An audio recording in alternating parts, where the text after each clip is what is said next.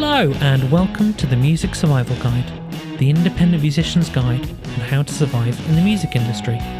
My name's Phil, a mixing and mastering engineer with Vortis Sound Studios. So, great news of good joy. Good news of great joy, one of those. It is 2021. It is officially, literally, actually 2021. That means, state the obvious, 2020 is over. Hurrah, huzzah. We have made it. Now, it's worth saying, of course, that the first few months of 2021 are going to probably feel very similar to the last bit of 2020, but change is coming. A vaccine is around the corner, as you may well know. So, gigs will return in time, sure, but things are going to change this year. This is going to be a much better year. By the end of it, everyone's going to be a lot happier, I think, genuinely, especially because there's going to be gigs. Gigs are going to come back, and I expect, I think, expect to be going to a gig maybe by May time in 2021. So we'll see how that pans out, but that's my expectation and my hope. So this week, I thought I would vainly, very vainly, talk about myself. Start the year by talking about myself.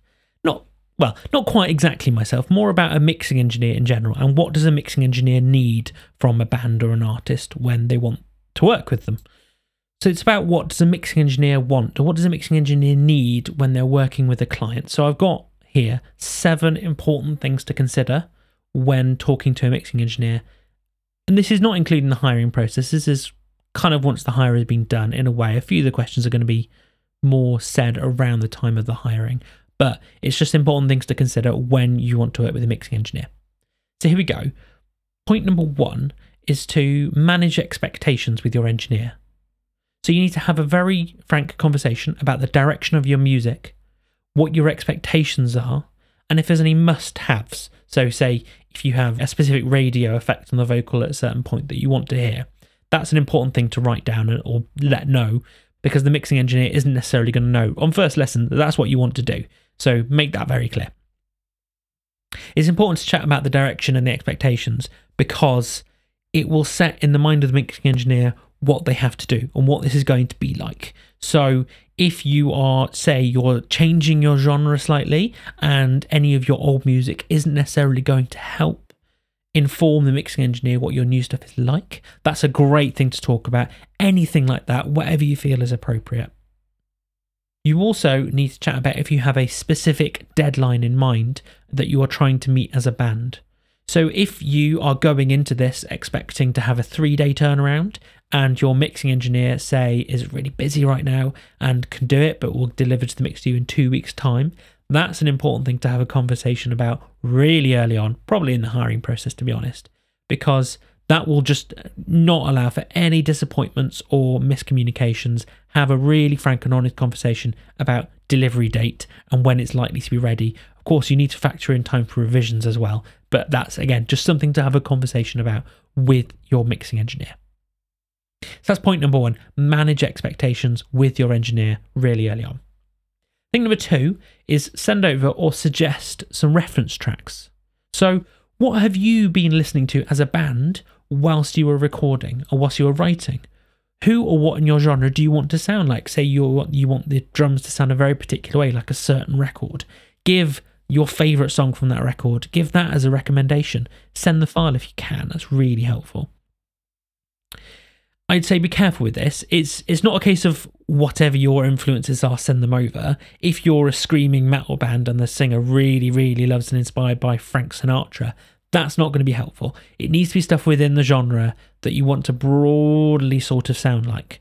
Make sure you're make sure your reference tracks are appropriate and relevant to the genre of music that you're working in. But you know, you can go a little bit outside of the the field if you want. If you want your drums to sound more open and natural, say like a rock drum kit, you're more of a metal band, that's a great thing to do. What that's going to do is when the mixing engineer, myself, comes to sit down and mix a track, I'm going to listen to the reference tracks and go, right, okay, so they're going for that. So say if they do want a really nice, roomy, natural kind of drum kit sound, I'm going to know that the room mics are really important and I need to use those and I need to turn them up and make sure that they are working correctly in the mix. So that's just a really great way of avoiding more and more revisions further down the line, to be honest. So, thing number three is to delete tracks that you don't want in the song. So, if something is muted, if you're not wanting it, I don't need it, is, the honest answer. If you say you were spending time with a Moog, or is it a Moog? I never remember what they're called. Moog or Moog. Anyway, a synth. if you're spending time with a synth and you're writing a part and you're like, oh, this is pretty cool, and then you kind of review it and go, no, this sucks, don't send it to me. Really don't send it to me. If there's a question mark, if you're not sure and you want an outside opinion, sure, send it my way. Let me know that it's not something that you're 100% about within the song, and I will let you know genuinely what I think when I'm trying to mix it. But yeah, if you don't want it, don't send it, basically, is the long and short of that. Number four is to name tracks logically.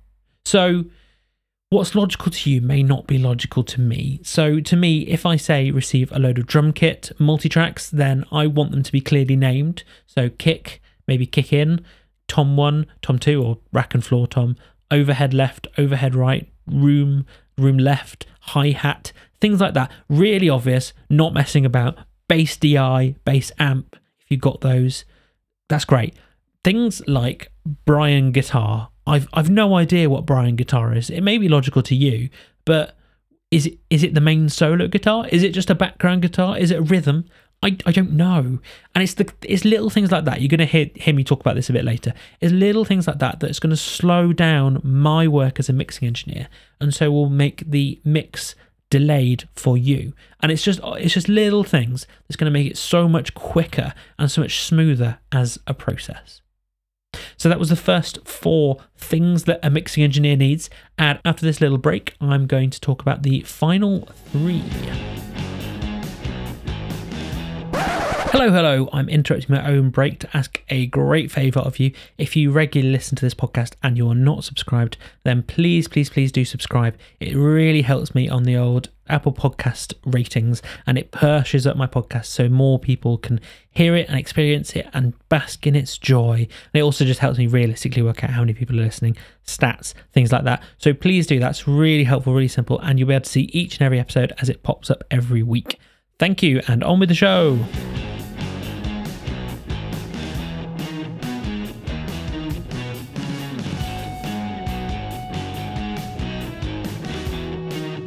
Hello and welcome back. So I've covered points 1 to 4, which is about managing your expectations with your engineer, sending over reference tracks, deleting anything you don't want to appear in the song, and naming tracks logically. Now moving over to the the more the exporting side of things and how to present these tracks. It's really important, really simple things again that are just going to save time, make the mix and the whole process quicker, less stressful for everyone involved. So, when exporting tracks, there's a few things to bear in mind. The best format, to my mind, without shadow of a doubt, is WAV, or is it WAVE? WAV, WAVE, dot WAV. Let's agree it's called that at least. That's the best one to my mind. It's lossless as opposed to MP3 files that are called lossy files. Yes, that is genuinely what they're called.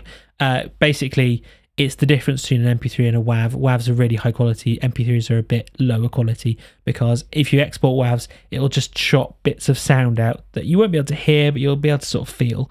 So I need to have, as a mixing engineer, the highest possible quality sound files with which to give you a high quality mix. Really, really important that. Also, if the DAW asks you if you want to normalize the tracks when you're exporting them, say no, just leave them as they are, basically, as you have them let it let it be so. Give them to me. Also, it's critically important to make sure each and every file in the multitrack that you want to export is exported and that all of those files start at the beginning of the song so that if there's a guitar solo at 3 minutes 29, I can just drag the, say, 34 files into my DAW, and that solo is exactly the right point. The verse vocals are exactly the right point to the drums, and I'm not sitting there trying to waggle things around until they work properly. It's just quicker and less stressful, and it means it's exactly as you heard it is what I will be using to mix. Much simpler, much simpler. If you don't know how to do that, if that's a bit of a confusing thing to you, I would say look it up on your DAW how to export multi tracks. There will be a guide online for every single DAW that there is. Just go and have a look. Also, as a mixing engineer, I would love to have what I call the critical session information. It's not as dangerous as it sounds. Uh, I'd need the sample rate and the bit depth and the tempo. basically to me. That's the important information. So the sample rate and the bit depth, there's a lot of information I could give you about these things, but it's not worth it. Basically, it's the quality of sound that you are recording to. So as a mixing engineer, I need to have my session set up the same sample rate and bit depth as your recording session. If it's a different setup, it's not going to be optimal. It's not going to sound quite as good as it could. And that's just terrible. And it's going to be quicker if you relay that information to your mixing engineer. Additionally, the tempo is a really great bit of information to share. It means again that when I'm setting up the song, I can tap it in and then the files will just basically be on the grid. Helpful and quick. So for me, when I use delays, I've got a lot of them synced to the BPM of the DAW. So if I want an eighth note delay, then it's just set up and ready to go. That again is just going to make my life easier. It's going to make it quicker. It's going to make the song sound better than if I'm sat there tapping out trying to work out what the BPM of the song is. It's going to make it all quicker, basically. The final thing to do, point seven, is to organize your files and your information. So if you're sending over multiple songs, then please put them in separate folders. It avoids potential confusion. If you're say sending over four songs, give me four files within your say your Dropbox folder that you're using that denote instead of having them labeled say track 1 to 4 and then you just have everything in one big folder and you go one kick drum, two kick drum, that's going to get messy and confusing quick. Keep it simple, separate files. Hurrah, happy life. so I hope you found that information useful and helpful. I certainly think it will benefit a lot of bands to know this information ahead of time so that they're not kind of scrabbling around trying to work out why things are taking longer than they should when you're hiring a mixing engineer. As it's the beginning of the year, a lot of bands are thinking about putting out new music. Music to kick off a new year, hopefully a better year, to go, here we are, let's go 2021. And I thought about it, and 2020 has been a difficult year. No one's been able to gig, or very few bands have been able to gig since about March, in the UK at least.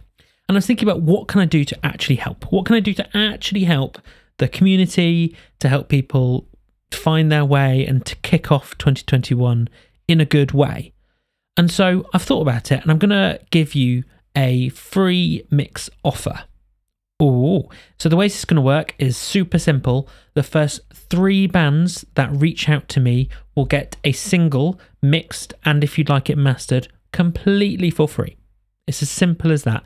All you need to do is email me, phil at vortissoundstudios.com. My email address can be found in the show notes. Maybe put something like free mix offer in the headline and then we will have a chat and take it from there. And we can go through some of the steps that I've discussed in this podcast to kick off 2021 much better than 2020 with some new music that you're going to put out. I hope that's helpful to you. That's it for another episode of the Music Survival Guide, the first one of 2021. If you enjoyed it, then please do leave us a review. I really appreciate every single one of those. Really helpful. Again, as I said in the break, it boosts us up the old charts and helps more people to find out about the podcast. Please also share it with any friends or bandmates if you thought it was useful and it's information they might need or find interesting. I really appreciate every single one of you. So if you're interested, I've got a community on Facebook called the Music Survival Guide Community. Really original name. Hop over there for chats about music and band life with other musicians and people in the industry. Anyway, I will see you next time.